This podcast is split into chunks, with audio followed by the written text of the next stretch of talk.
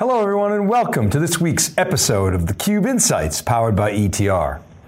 In this breaking analysis, I want to lay out my 2020 predictions using insights gleaned from the Cube blended with ETR spending data. You know, 2019 marked our 10th year of doing the Cube.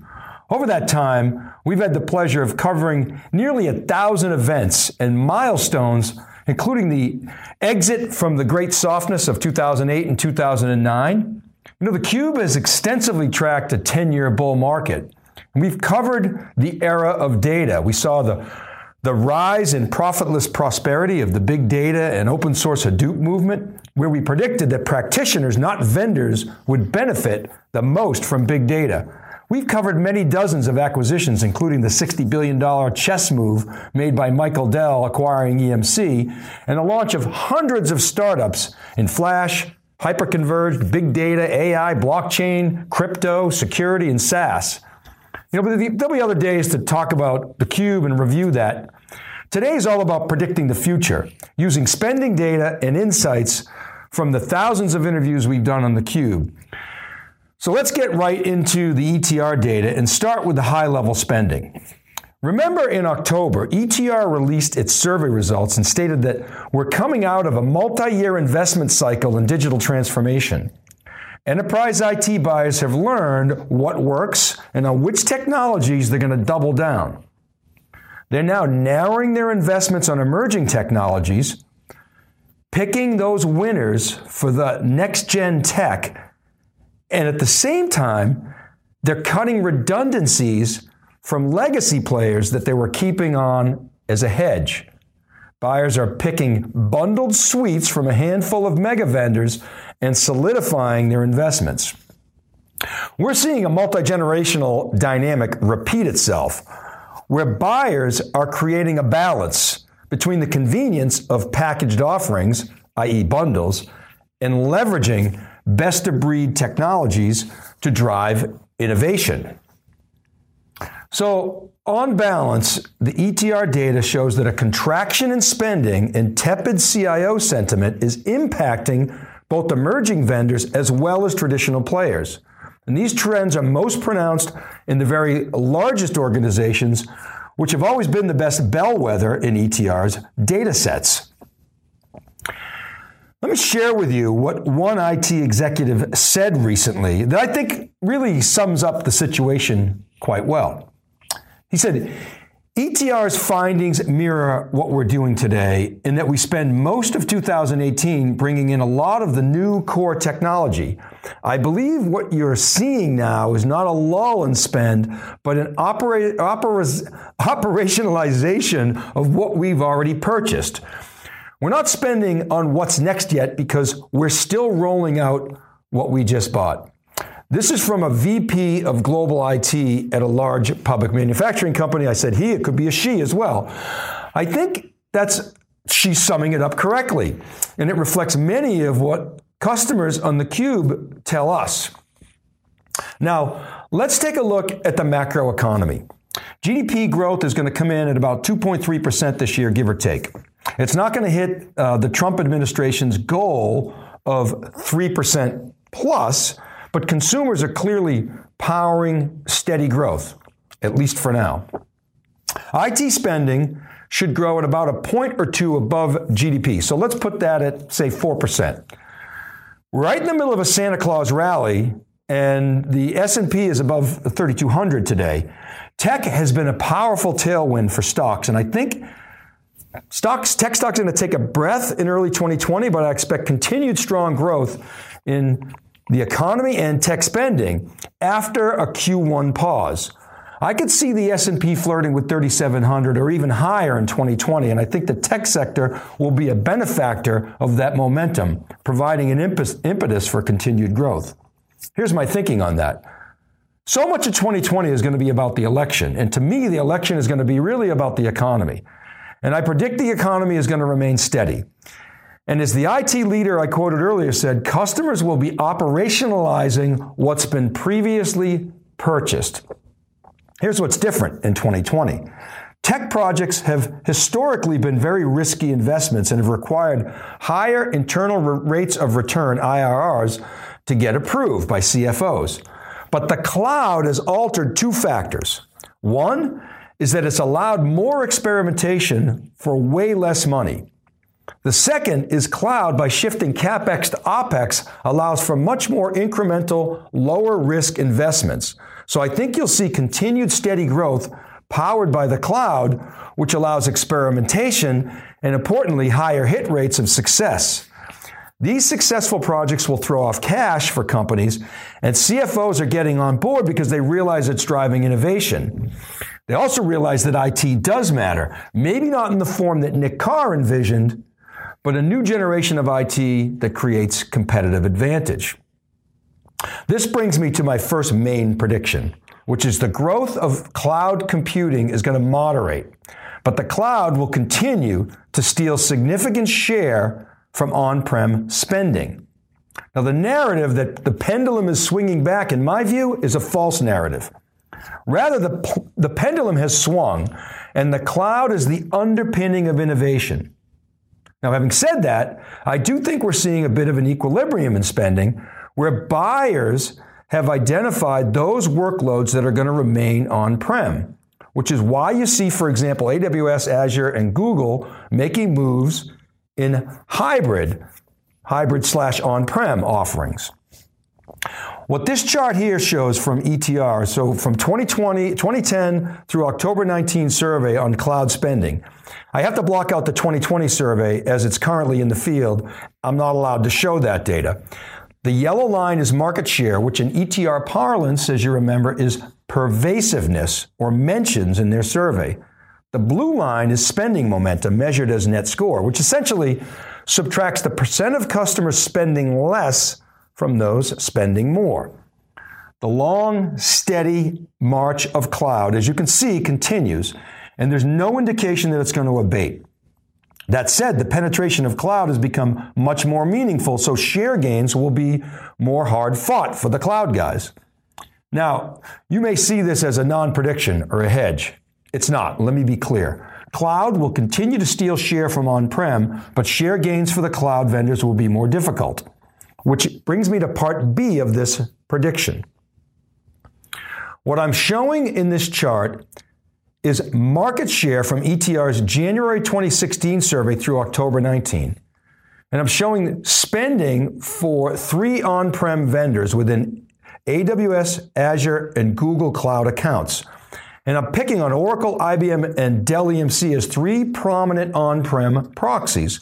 And you can see the steady decline in market share for these companies. And even though there's a bit of an uptick in October, I don't see this as a reversal. What's going to happen is that traditional on prem vendors are going to step up their cloud strategies, specifically with multi cloud management. This is going to be the case with Dell, who's going to leverage VMware, and in the case of IBM, they'll try to take advantage of Red Hat in that multi cloud game. Now, both IBM and Oracle, who each have public clouds, are going to dig their heels in. They're going to get customers in a headlock and provide big financial incentives for them to use their captive clouds. All right. So, with the high level spending comments that I made earlier and that cloud discussion that we just had as a backdrop, the question is which companies will do well in the coming year? I'm going to call out five companies that I want to highlight where the ETR data intersects what we're seeing on the cube. The prediction is these five players will do well in 2020. They're going to power through any downturn in spending, and they're going to thrive in the face of the cloud share shift. So the chart here shows data from the ETR October 2019 survey, and it lays out net score or spending momentum for these companies that I am predicting will be winners in 2020 and beyond. And the five companies are UiPath, Snowflake, Databricks, HashiCorp, and Rubrik. Let me start with UiPath. They are the leader in robotic process automation. I think RPA is going to do well even in a downturn because more companies will be looking to automate and save money even in a softer climate. Automation Anywhere is another player in this space. They're doing pretty well, and I predict that UiPath will come out on top of this space, but both UiPath and Automation Anywhere can thrive. Next company is Snowflake. They are changing the analytic database market, and I've covered them before in previous breaking analysis segments. They are going to continue to grow nicely, in my view. They are 100% cloud based and they participate in all popular cloud platforms. Now, ironically, they compete with AWS Redshift, who continues to copy some of the innovations that Databricks, uh, sorry, that, that, that Snowflake has popularized. But AWS and Snowflake are strong partners, so there's room for both companies to thrive. Snowflake, especially as they play in clouds other than just AWS. Which brings me to Databricks. We're seeing a new type of workload emerge in the cloud from modern analytic databases where organizations are taking all this data that they have, that lots of it in the cloud, and they're structuring it within a Snowflake database, you know, or Redshift, and they're bringing Databricks tooling to the equation to be able to query and visualize the data in near real time. Now, of course, as I say, AWS plays here uh, with Redshift, um, and they're selling a lot of EC2, so they love Snowflake. All major cloud players are seeing this type of workload enter the mix, and it's going to be a strong area of growth in 2020 and beyond. Next thing I want to talk about is HashiCorp. HashiCorp is capitalizing on this trend toward cloud native computing. The company provides open source tooling for developers and is all about simplifying application deployment independent of the underlying platform, whether it's virtual, container, or cloud. Five years ago, the players in this space that got all the attention on theCUBE were Chef, Puppet, Ansible, and Salt. And today, especially again in theCUBE, you hear the most about Hashi and Ansible. In fact, we were at Ansible Fest at the Cube, and we heard lots about HashiCorp. So they, they both complement and compete with the older players, to me, this reminds me of like Spark within the Hadoop ecosystem. Hashi has raised about 174 million in VC, and as you can see, they have very strong spending momentum in the ETR data set with a net score as shown of 63%. Now, finally, I want to talk about Rubrik, which has been a consistent performer in the ETR data set. They're trying to transform backup into data management as a discipline. They compete with established players in the data protection space, guys like Veritas, Dell EMC, IBM, and Commvault. Now, Rubrik is not the only new or newish player here that's doing very well. Uh, Cohesity, who's relatively new, uh, Veeam, which has been around for a decade, both doing very well and showing up uh, strong in the ETR surveys, especially Veeam. But Rubrik has been a consistently strong performer and has been outpacing the others, so I want to call them out. Look for these five to do very well in 2020 and into the next decade. So that brings me to my next prediction. I want to talk about Kubernetes. This prediction is twofold. Kubernetes is going to continue its strong showing as this data from ETR shows. This is Kubernetes market share in the October 2019 survey. So Kubernetes spend had a 76% net score. So very, very strong.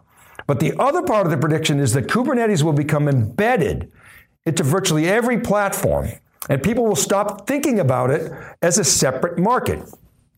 Already today, there's, there's little discussion of the idea of a Kubernetes distro. I mean, Anthos is an example of a Kubernetes stack, but it can be run in the cloud, it can be run on prem, anywhere.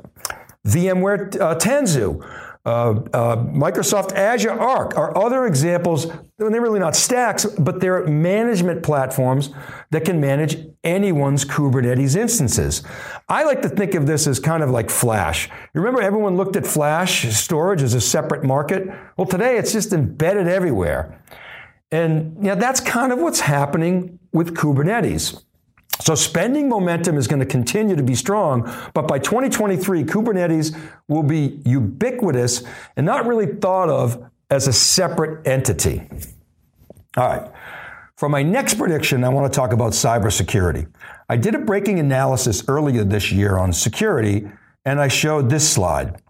And as you can see, I've added a little something in the red stars for my prediction. So this, what this chart shows is two views of net score. The left-hand side shows the ranking by net score, and you can see CrowdStrike, Okta, Shape Security, which was just, by the way, bought by F5, that was an announcement, Twistlock, which is now Palo Alto Networks, and you can see the others down that list. On the right hand side is NetScore, but it's ranked by shared N, which is a measure of pervasiveness in the ETR uh, data set. What I've added is the four star companies. That is, those companies that have both spending momentum and are pervasive in the ETR survey.